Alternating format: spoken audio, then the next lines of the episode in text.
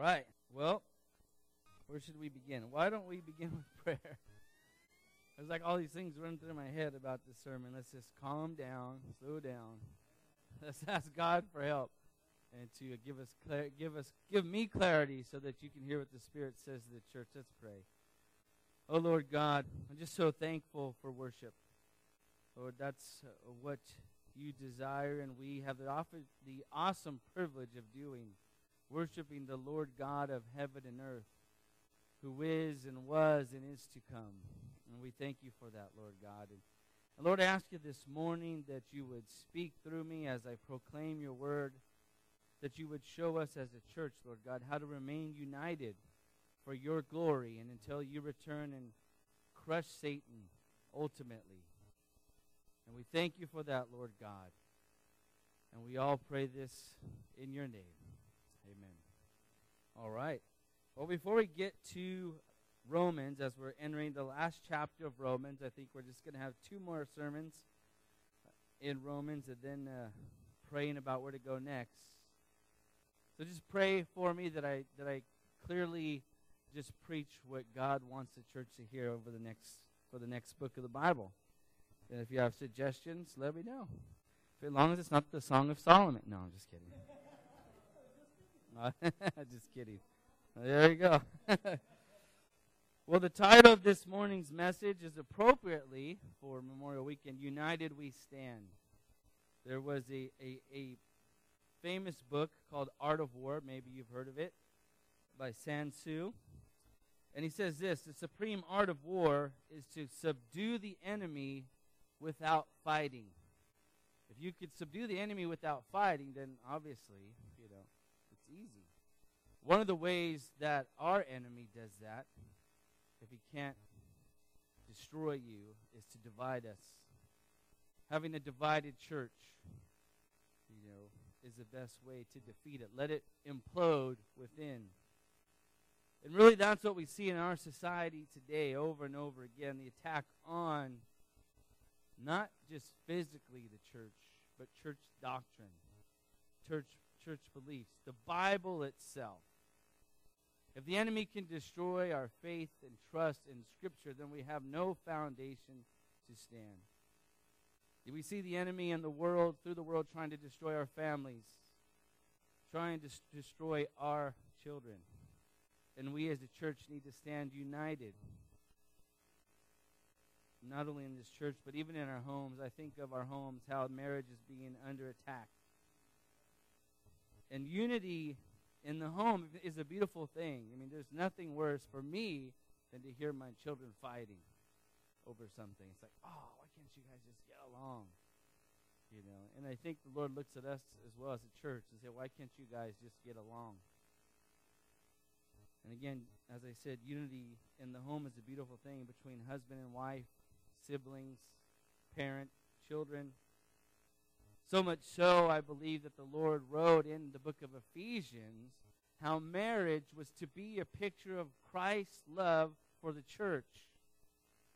So here's a quick little marriage counseling for all of us or reminder about marriage. And I want to read this before we get into our text because, again, it's important about the unity. God wants the husband and wife in the home to be united.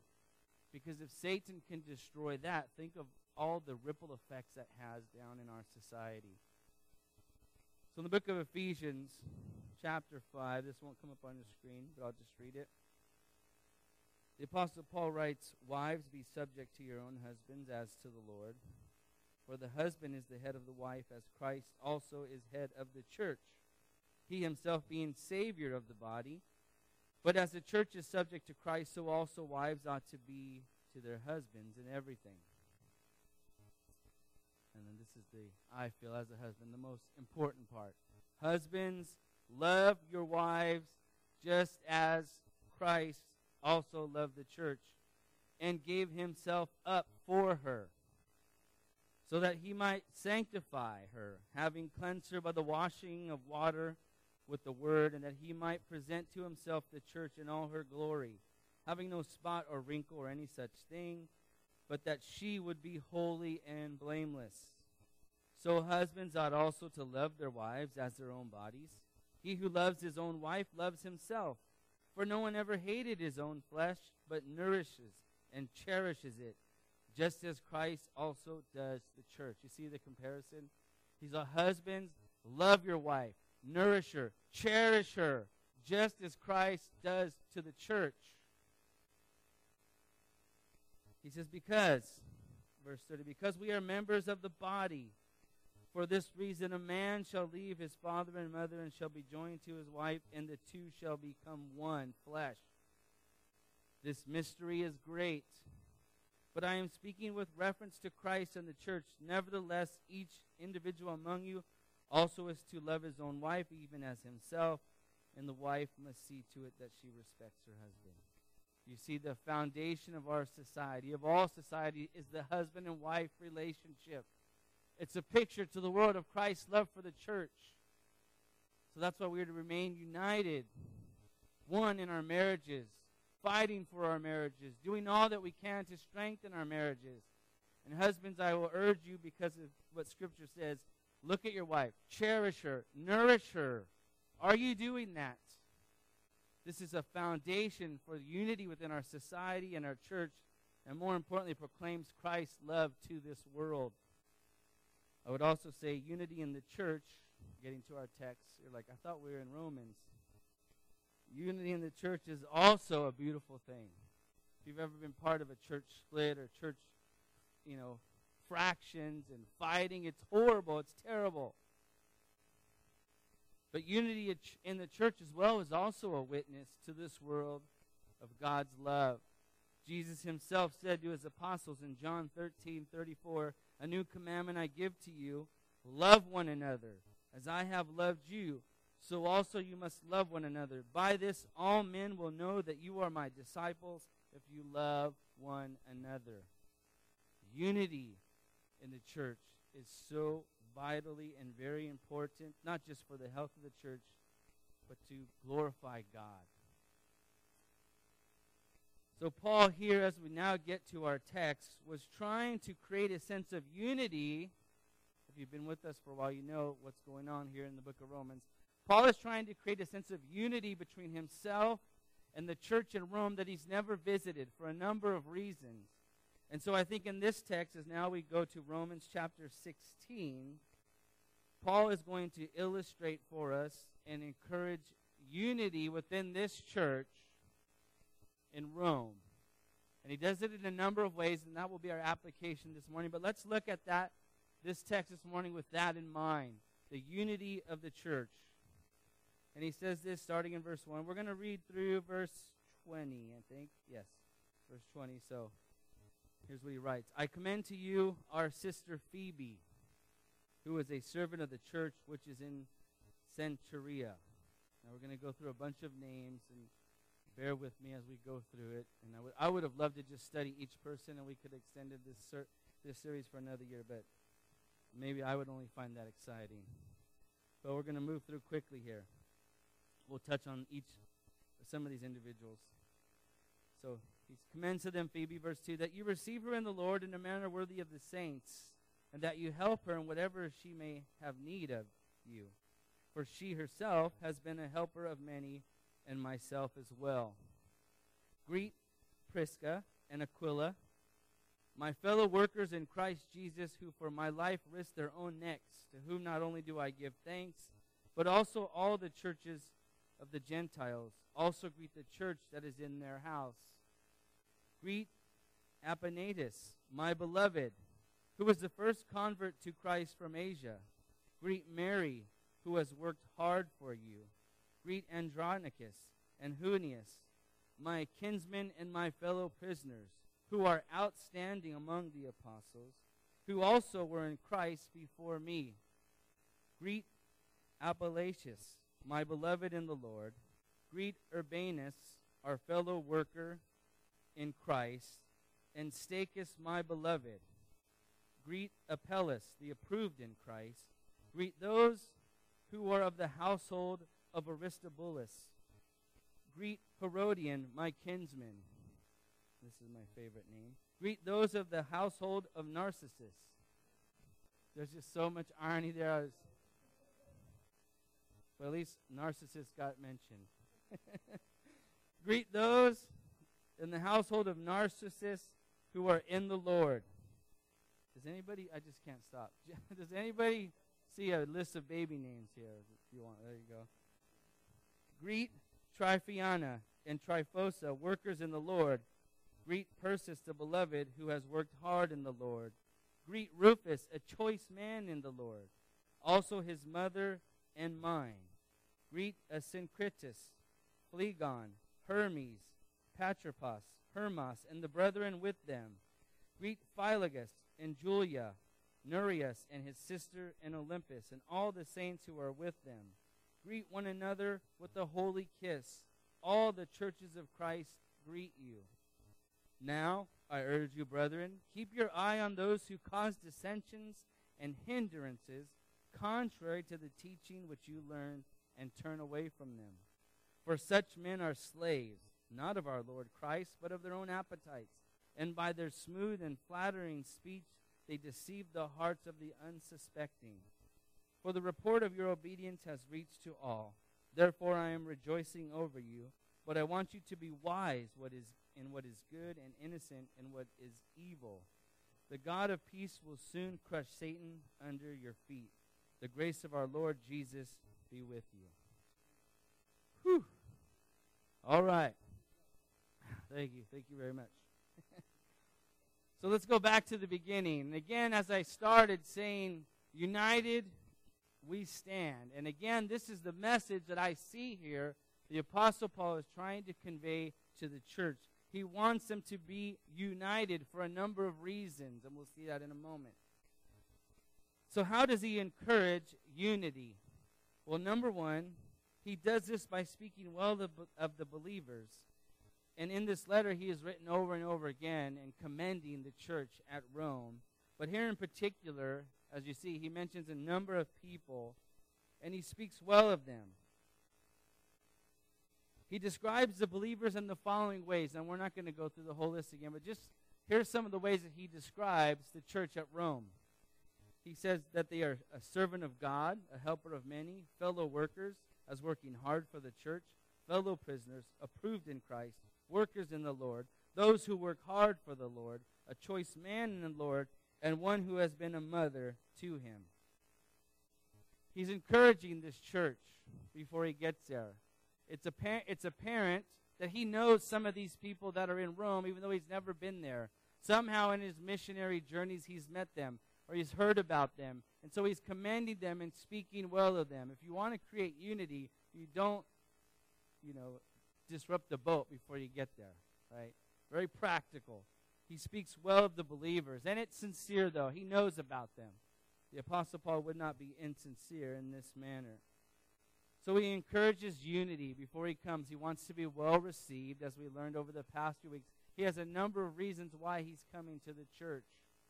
And so he wants to create harmony and unity between them. See that they're on the same side, they're for the same things. And it helps that he knows some of them already, and maybe they can speak for him before he gets there so that he's well received by the leaders of the church.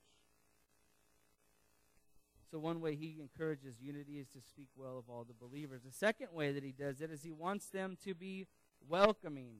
Let's go back to Phoebe at the very beginning and look at what he says about Phoebe. He says, I commend to you our sister Phoebe, who is a servant of the church which is in Cenchrea. So apparently, many commentators believe that he actually sent this letter with Phoebe to give to the church at Rome, and he's telling them to receive her and to welcome her. Be welcoming to our sister. Why? Well, because she's a servant of the church. And this church that he's talking about is believed to be near Corinth maybe a sister church to the church in Corinth. And so Phoebe was well respected and trusted by the Apostle Paul. He sent a letter with her to give to the church at Rome. And he's asking them to receive her, accept her. Another thing he asked, and this is our third point of a way to encourage unity, is he wants them to be helpful towards Phoebe. Going on to verse 2, he says, That you receive her in uh, in the Lord in a manner worthy of the saints, in that you help her in whatever matter she may have need of you. So he says, Hey, help this dear sister of ours. She's a co laborer for Christ, she's a servant in the church. Not only that, he says, she's been a helper of many, including myself, the Apostle Paul. So we don't know much about her other than that, but she was a helper in the church, a servant in the church. And she even helped the Apostle Paul. And so as she goes to Rome, he's asking the church at Rome to receive her, to welcome her, to help her. Again, he needs to build unity, not only between Phoebe and the church, but himself as well.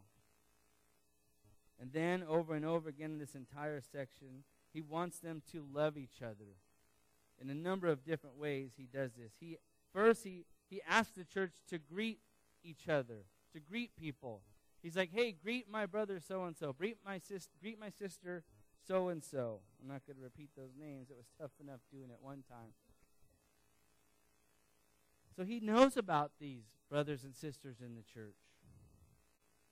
So before asking them to love one another, he exemplifies love by recognizing and acknowledging others in their faith and their dedication to the Lord. And he, and he mentions 24 individuals in this church. And it includes men and women and at least one married couple. Along with that, he mentions a group of unnamed people that were in the churches of Aristobulus and Narcissus, the churches in their house. So these men apparently had house churches, and he's greeting all the members of those churches as well. So it's more than just one church in Rome. He's addressing himself to all the churches in Rome. And he's acknowledging them. Greet them.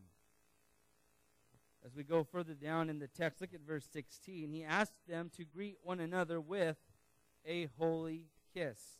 He says, Greet one another with a holy kiss, and all the churches of Christ greet you. This was an expression of unity and love by kissing each other on the cheek or the forehead. Right in our culture, and if I said, hey, let's stand and give each other a holy kiss, we would all turn to our spouse and be like, right? It's just not our culture. There's some cultures that do that, right? Some family members do that. They kiss you on the cheek or the forehead. And so don't worry, we're not going to weird you out and say, all right, Part of our application this morning is that we are going to begin the ancient, cherished tradition of holy kissing. No, we're not. But it was an expression of love. His point is to love one another, greet each other in this way, in this manner. So, let's move on. So, the Apostle Paul is encouraging unity by speaking well of the believers, by asking them to be welcoming, to be helpful, he wants them to love one another. And finally, we go to the next section. After all this welcoming and greeting, he gets to verse 17, and it looks like he goes off topic now. But this also is important to the cause of unity. He wants them to protect each other from false doctrines. Nothing divides the church more than false doctrines and causes shipwreck of many people's faith. Look at what he says in verse 17. I'm going to read this again. He says, Now I urge you, brethren, keep your eye on those who cause dissensions and hindrances contrary to the teaching which you have learned, and turn away from them. So he wants the church to protect each other from false doctrines that are contrary to the teaching that they've learned already, the gospel. This is implying that there is a central truth the truth is not relative. There is one gospel that's been once and for all delivered to the saints, and we are called to defend it. And even within our church, pastors in churches in general, and throughout the letters, pastors are called to be, they're called what? Shepherds, to protect the flock from false doctrine. And that's one of the things we do as pastors here, to protect the church we watch each other as well. Even in our teachings, if something comes up that sounds a little weird, we might have to call each other out on it. And I'm sure you guys may do it amongst each other in, in Bible study groups that you're in. If somebody is proclaiming false doctrine, then we need to protect each other. There is a one gospel that's been delivered once and for all to the saints. And he's saying, watch those people, watch them, keep an eye on them. Sometimes people may not do it deliberately, but he says sometimes they are. And the New Testament's riddled with warnings about wolves in sheep clothing. He says, watch out for those who cause divi- division. Watch out for those who cause hindrances contrary to teaching, the main teaching, contrary to the teaching they've already learned, that central doctrine. So he says, not only watch out, but what do you do once you, he says, he gives them something to do once they find somebody he's doing that. If somebody comes into their church, not only do you watch them or mark them out, keep an eye on them, what does he say in the very next, at the very end of this sentence? Turn away from them, shun them, reject their teaching. Why? Because look at what he says in verse 18. For such men are slaves, not of our Lord Jesus Christ, but of their own appetites. By their smooth and flattery speech, people don't come out and say, hey, this is false doctrine that I'm going to give you right now. No, it's smooth and it's flattering. And they deceive the hearts of the unsuspecting. Sometimes it sounds so good, you're like, yeah, that, that sounds that sounds okay. We should be loving to everybody, regardless of who they love or who they think they are. Let's not judge. So we need to be careful of such things. And the Apostle Paul, obviously, this was going on even in the first century. We have to watch false doctrine. Again, I don't want us to miss this. This means there is a doctrine that is already written that is central and delivered to them. So he says, reject them, turn away from them, those who are proclaiming false doctrines. Let me give you a few examples of where this has happened over and over again, where he's had to write to churches about this. Turn with me first to the book of Galatians, and let's look at chapter 1, verses 6 through 9. This is very, very important. The Apostle Paul writes to the church at Galatia, he says, I'm amazed that you are so quickly deserting him who called you by the grace of Christ for a different gospel, a different truth, which is really not another, only there are some who are disturbing you and want to distort the gospel of Christ. Look what the Apostle Paul says in verse 8. But even if we, meaning the Apostle himself, or an angel from heaven, should preach to you a gospel contrary to what you have, which we have preached to you, he is to be accursed. As we have said before, so I say again now, if any man is preaching to you a gospel contrary to what you receive, he is to be accursed. The Apostle Paul includes himself and angelic beings. If they come with a different gospel that's already been delivered, then we're to reject them, refuse them. Because guess what? Even well meaning pastors and preachers somehow get seduced and start preaching a different gospel. Over and over again, we could look through the church history and see how men have been corrupted and influenced by the world and have changed the gospel. And that continues to this day. So we have to be on guard. We have to watch. Turn with me to 1 Timothy chapter 1. I'll give you another example of this. 1 Timothy chapter 1, looking at verses 3 through 7. Apostle Paul writes, I urge, as I urge you upon my departure for Macedonia, Remain on at Ephesus, so that you may instruct certain men not to teach strange doctrine, doctrines, nor to pay attention to myths and endless genealogies which rise to mere speculation, rather than furthering the administration of God, which is by faith. But the goal of our instruction is love from a pure heart and a good conscience and a sincere faith. For some men straying from these things, have turned aside to fruitless discussions, wanting to be teachers of the law, even though they do not understand either what they are saying or the matters about which they make confident assertions. So he's Timothy was written to a young pastor. He's telling the pastor, hey, you need to instruct these men not to preach false doctrine because it's proven that some people have fallen away. So just know if there's a pastor up here or someone that's teaching and they begin to stray towards a little too far, don't think I won't run up and tackle them and take them down from the pulpit. And hopefully you will like do that too.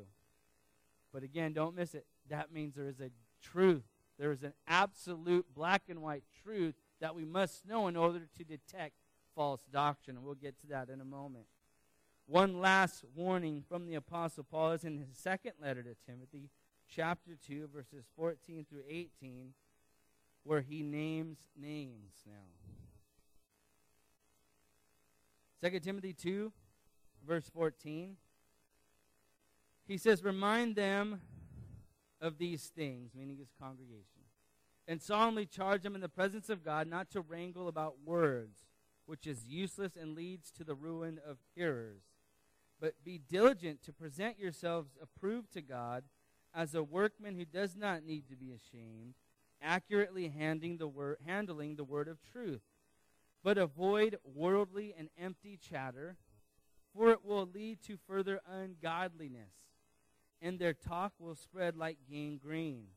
Among them, and here's two men in particular who are doing this, according to the Apostle Paul. Among them are Hymenaeus and Philetus, men who have gone astray from the truth, and this is their false doctrine, saying that the resurrection has already taken place, and they upset the faith of some. So apparently, these two guys have been going around proclaiming that the resurrection of everybody has already taken place. And rightly so, it says some people are getting upset. Going back to our Romans context, remember the unsuspecting. If you let false doctrine in, some people may misunderstand it, be caught off guard, and fall away because of it. So he's saying we have to be careful of that. And if you think this doctrine is ridiculous, this doctrine exists to this day within the so called, and I'm not going to say it's Christian at all, they are called full preterists. Full preterists believe that the resurrection has already happened and Christ is now, that's it, it's over. This is it. And it's like, wow. I mean, I had a good friend, and a good friend, let me back up. Ooh, a, an old friend, he introduced me to this, was talking about it. It's the first I ever heard of it. I was like, and he was a believer of it. He even asked, hey, do you think your church will be open to hearing a, a presentation of full preterism? I was like, uh, I don't even know what full preterism is. Let me ch- check. Thankfully, I have my wife who's like always looking out for me because I'm maybe too nice sometimes. Hey, that's, you know, her spiritual radar was up. Boop, boop. She's very gifted in that in that way. Sometimes I'm a little naive in that area, too trusting in people. And thankfully, you know, I never that never happened, and it will never happen. That's a false doctrine. The point is, it exists till this day. Full preterism. There's partial preterism, which is different, and it's not heretical, but full preterism is. That's probably more than you've ever cared to know about full preterism, but it's it's important. That's a false doctrine that you could be you know, kind of slip into. Obviously, it was going on in the first century and has been around now for 21 centuries. To go back to our text, he's warning them false doctrine, reject them, turn away from them, shun them. Don't let it in. Why? Because it's going to divide, it's going to cause people to stumble. We have to be careful of the doctrine that's been delivered to us. We have to be careful of what we let in our church, who speaks at our church who leads Bible studies, who teaches the kids back there, who teaches our youth. We're very conscious about that. So he wants them to protect each other from false doctrine. Another way that they protect each other, not just by watching out and rejecting them, he says in verse, at the end of verse, uh, verse 19, he says, For the report of your obedience has reached to all. So his point is, is by continually being obedient to the scriptures, that helps you stay away from false doctrine. And he commended them over and over again about their obedience. Now, they haven't slipped into that. He's just saying, Be careful. He's just warning them that this could happen because it's happened in other churches. So he's saying, be careful. Continue to be obedient to the scriptures. You don't have to worry about being disobedient in such a sense. You're so familiar with what is real that you can detect false things. That reminds me of Hebrews chapter 5, verse 14. The writer says, But solid food is for the mature, who because of practice, meaning familiarity, have their senses trained to, be, to discern good and evil. Right? They're so used to what's the real thing that when they hear something fake, they, their senses are trained to detect that. There's something wrong there. You've probably heard it before, you know, how to detect false, you know, uh, money that they just handle real money, real money, real money, that when something false comes instantaneously, they can detect that because they're trained to have their senses discerned. And that almost happens in every profession, I'm sure. You're trained to, and you focus on one thing that you can detect when something's wrong. God wants us to be that way with His Word, that we have His Word so much empowering us and in our lives that when false doctrine comes, our sensors go up. Something's wrong there. We don't have to spend our time searching out false doctrine and learning the intricacies of this doctrine and that religion, you know, just to become familiar with it, to just to know that it's wrong. No, you know the truth so much that when you hear something net, that's contrary to it, you know right away that's false. That's false. So he says, continue to be obedient he says, But I want you to be wise in what is good and innocent in what is evil. And he's basically saying here, continue to do the right thing, continue to learn what is good.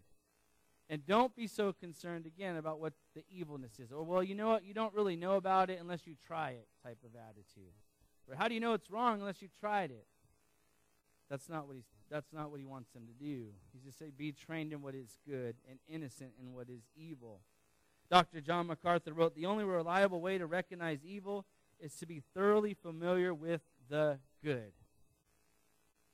That's what I've been saying in other ways, but I like the way that he said it. The only reliable way to recognize evil is to be thoroughly familiar with the good. And lastly, he reminds them that total victory is coming. He says this at the very end The God of peace will soon crush Satan under your feet. It's a reminder that there's coming a day when God's final consummation of Satan's defeat is completed. He inaugurated it with, with defeating him on the cross, and God defeats Satan daily, over and over again. When somebody else comes to faith in Christ, Satan has been defeated. And then ultimately, in the end, Satan will no longer exist he will be done with. I don't want to read that. I'm sure you've heard it before in Revelation 20, verses 7 through 10. Here is the description at the end of the world when Satan is finally done away with, when victory is fully consummated. Says this when the thousand years were completed are completed satan will be, will be released from his prison and will come out to deceive the nations which are in the four corners of the earth, Gog and Magog, to gather them together for the war. The number of them is like the sand of the seashore. And they came up on the broad plain of the earth and surrounded the camp of the saints and the beloved city. And fire came down from heaven and devoured them. And the devil who deceived them was thrown into the lake of fire and brimstone, where the beast and the false prophet are also and they will be tormented day and night forever and ever. Amen. That will be a glorious day when Satan can no longer deceive this world. You're like, what about all the other stuff? Gog, Magog. That's a different study. Sorry. We won't get there now. But the main point is Satan is defeated. There is an ultimate victory alluded to here in Romans chapter 16, verse 20, that that will take place. And we have that to look forward to. And he, again, just encouraging them to continue on the way that they're living. And so let's close with some points of application. How can we sustain, sustain the unity in our church, at Renaissance Christian Church? Well, number one, be encouraging. As brothers and sisters in the Lord, as Paul called the Roman church to do, we should do also. We should be encouraging each other as often as we come together, building up each other's faith. And we've talked about this over and over again, especially over the past couple of weeks. So we really focused in, if you haven't noticed, on the Christian ministry and fellowship here at the church. One of our responsibilities as brothers and sisters in the Lord is to encourage one another. Secondly, be welcoming, greeting each other, accepting one another in the body of Christ. And if you want, you could do it with the holy kiss. That's fine. It's biblical. Just don't kiss me. I'm cool. I'm just kidding. You could give me an air kiss, you know. I'm just kidding. But it's be welcoming, greeting each other, loving one another. And I and I and I hope that you guys feel that love at this church. It's I believe, and maybe I'm biased because I'm the pastor here. it's a loving church. Really, it's it's a great church. I've been a part of uh, one of the biggest churches in the United States, a local church here, but this one, in my estimation, again, and I'm unbiased opinion, is the greatest. No, it's no. Each church is great, but I love I love what we have here and, and I pray that it never goes away until Christ returns. And I pray that nobody uh, uh, leaves this place without feeling welcomed. But it's a, it's a way of sustaining unity. As we welcome one another, you feel united. You feel a kinship, a bonding that you feel in no other place, even amongst maybe your immediate family. Should be welcoming. How can we sustain unity in our church? Number three, be helpful helping one another, just as the Apostle Paul called for the church to help Phoebe in any way that she needed help. We're called to do the same thing. And as I mentioned last week, if you were here, we've done a great job of that as a church, helping one another when we know of a need, the best that we can. And so that helps with the unity of the church. Fourthly, be loving. This kind of goes along with the last one of welcoming, but love one another with a godly love. We're called to do that as a church. Remember, I started this sermon out in the very beginning about Christ saying, This is how the world will know that you are my disciples if you love one another. Be loving. And fifthly, be watchful. As I alluded to earlier, the job of number one of, of one of the jobs of the pastor of the church is to be watchful for things that would cause disunity within the church. But guess what? You guys are also to do that for one another as well. Let me read to you a verse that I've kind of alluded to a few times here about being watchful. In Jude chapter 1, verses 3 through 4. Jude 1, there's only one chapter, so Jude 3 and 4. You're like, I didn't even know we had Jude. I just skipped right over to Revelation on that one all the time. It says, Beloved, this is Jude writing, while I was making every effort to write to you about our common salvation, I felt it necessary to write to you, appealing that you contend earnestly for the faith which was once for all handed down to the saints. For certain persons have crept in unnoticed, those who were long beforehand marked out for this condemnation ungodly persons who turn the grace of our God into licentiousness and deny our only Master and Lord, Jesus Christ. Here, Jude's reminding the church hey, we need to contend for this faith. Again, that was once and for all delivered to the saints. There's one message that's been delivered, there's not a bunch of different ones. That's why you can't say, well, all religions in the world are right. Either they're, they're only, either only one's right and they're, or they're all wrong. They can't coexist with each other. Either one's right or every one of them is wrong. There's one truth, one truth that's been handed down to the saints. And he's saying, contend for that. We should protect each other. Do not let false doctrine into this church. Protect your brothers and sisters. Fight for them. There's another verse I want to share with you, and that's in the book of Titus. Titus chapter 3, verses 10 and 11. I like this one as well.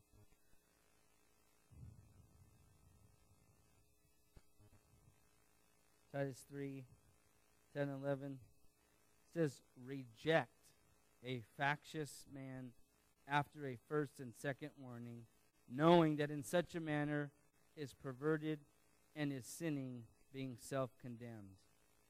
So, the point I wanted to bring up here is in our protecting one another, is don't just like you see somebody saying something you disagree with and you're like, you're out of here, buddy.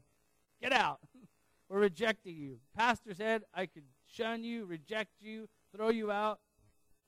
He says, after a first and second, we're to warn each other first. Because maybe that person doesn't know they're proclaiming a false doctrine. Or maybe, and they're just ignorant of it. And so we, as brothers and sisters who are stronger in the faith, maybe, warn them, show them that it's wrong. But if that person continually wants to fight about it and can and make an issue about it and cause dissension and hindrances, remember back in Romans 16, he says that you just reject them, get them out. And that's part of church discipline. We've had to deal with that a number of times at this church, confronting people about what they're doing. This is wrong. This is unbiblical. Well, you just don't want me to have a good life. You just don't want me to be happy. No, that's not true. We want you to be happy, but we're concerned more with your holiness first. And you won't ultimately be happy till you live according to the Word of God. And so that's not the funnest thing to do to confront people, I know. But you have to. You're being watchful. It's actually loving to confront somebody. If your children were running out into the street and they were going to get hit by a car, would you say, well, Hey, you do what you want. I don't want to ruin your day. No, you tell them. And you know what? We have brothers and sisters in the Lord, maybe. We have friends and family who are running the wrong way. We need to lovingly tell them in a way that what they're doing is wrong. And we're not doing it because we're bigoted or we, we hate you. It's because we love you. That's not what God has for you. We're to be watchful, again, particularly in this church, of false doctrine that would divide our church. So if somebody came in here trying to say, hey, the resurrection already happened, this is it, we would say, no, that's not true. You misunderstand Scripture. Let's walk through Scripture. And if they received it and they turned from it, then great, we won a brother. So Scripture says. But if they continue to proclaim that, then we'd have to say, you know what? This church is, we don't teach that. We don't believe that. We don't believe Bible says that. Therefore, you are no longer allowed at this church. We're not going to allow you to get a foothold in here and steer people away. That's the loving thing to do. And just know, as a pastor and my fellow pastors, we would do that for our church. We feel that we are called by God to do that. And so, if you ever need help lovingly, gently, rebuking somebody or, or helping you out in that area, then please come to the elders of the church because we want to keep unity, sustained unity in our church. And lastly, know how can we sustain unity in our church? Be assured. And when I say be assured, know that guess what?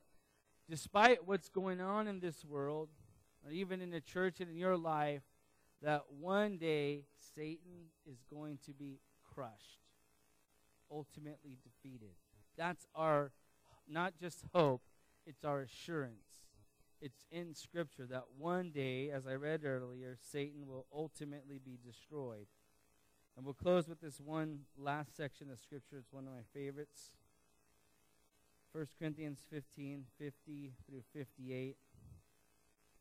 The Apostle Paul describing the second coming of the Lord. He says this now I say this, brethren, that flesh and blood cannot inherit the kingdom of God, nor does the perishable inherit the imperishable. Behold, I tell you a mystery. We will not all sleep, but we will be we will excuse me, but we will all be changed. In the moment, in the twinkling of an eye, at the last trumpet, the trumpet will sound, the dead will be raised imperishable, and we will be changed. For the perishable must put on the imperishable, and the mortal must put on immortality. But when the perishable will have put on the imperishable, and this mortal will have, but, will have put on immortality, then will come about the saying that is written Death is swallowed up in victory. O death, where is your victory? O death, where is your sting? The sting of death is sin, and the power of sin is the law. But thanks be to God who gives us victory through our Lord Jesus Christ. Therefore, so because of this victory, because of this assurance, church, therefore, my beloved brethren, be steadfast, immovable, always abounding in the work of the Lord, knowing that your toil is not in vain in the Lord. That is a promise to each and every one of us. That, hey, look towards eternity. That one day the Lord is coming back. So, all that we're suffering through, all that we're going through, no matter how the world is falling apart around us and changing every order that God has created, know that you remain steadfast, immovable, and continue your work for the Lord. It is not in vain. Amen. Let's pray. Lord God, we thank you so much for your infallible word, that the assurance of your promises are true. And we thank you for giving them to us, recording them in Holy Scripture, and preserving them for close to 2,000 years and even longer as we look at the Old Testament. And I pray, Lord God, this morning that we as a church would stand united together for the glory of your gospel, for the glory of your Son, Jesus Christ, that we might proclaim your name until the day that you return and take us home and defeat Satan throw him in everlasting fire forever and ever. Lord God, strengthen us and empower us to do this as we leave today. I pray for those who are struggling with their faith, who are maybe even doubting that this is the Word of God. Lord God, that you would open their eyes and their ears that they might hear what the Spirit is saying to them, that they might see the power of your resurrection, and they might know it for themselves, and they might be transformed by it. And they would join the rest of us in contending earnestly for the faith that was once and for all delivered to the saints. Help us to do that, Lord, by the power of your Holy Spirit. And all the saints of God said, Amen.